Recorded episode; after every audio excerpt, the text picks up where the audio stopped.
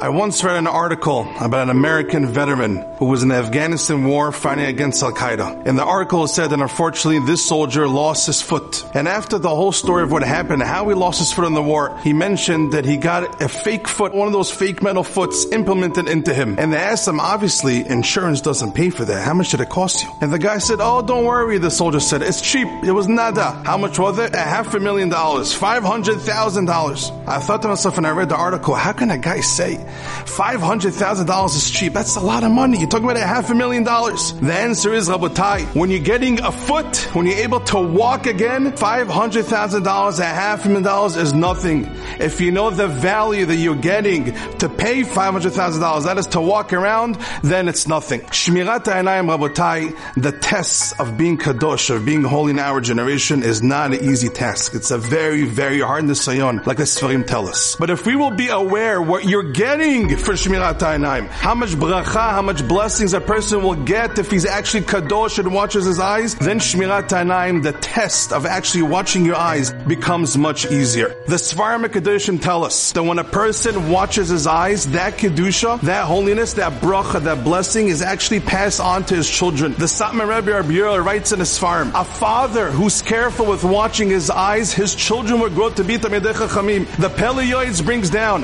a father who's careful with Kedusha, his sons are going to be Zochet to write Kedusha Torah, their own commentaries on the Torah. When a father is careful with Shmirat Einayim, it's not only for your life, it's also for the sake of your children. The Sefer Shevet Musar brings down, a person who's careful with watching his eyes, don't think that if Chas v'Shalom you're going to fall, it's only about your life. Also think about your children's life. The Sefer Shevet Musar says every single time a person has a test of controlling their eyes, have your children in mind. When you're actually kadosh, when you're holy, that bracha, that kedusha, that holiness is being passed down to the children. When you know how much you're getting for controlling your eyes, when you know the value, what happens when you kadosh, the nisayon, the test of watching your eyes becomes much easier.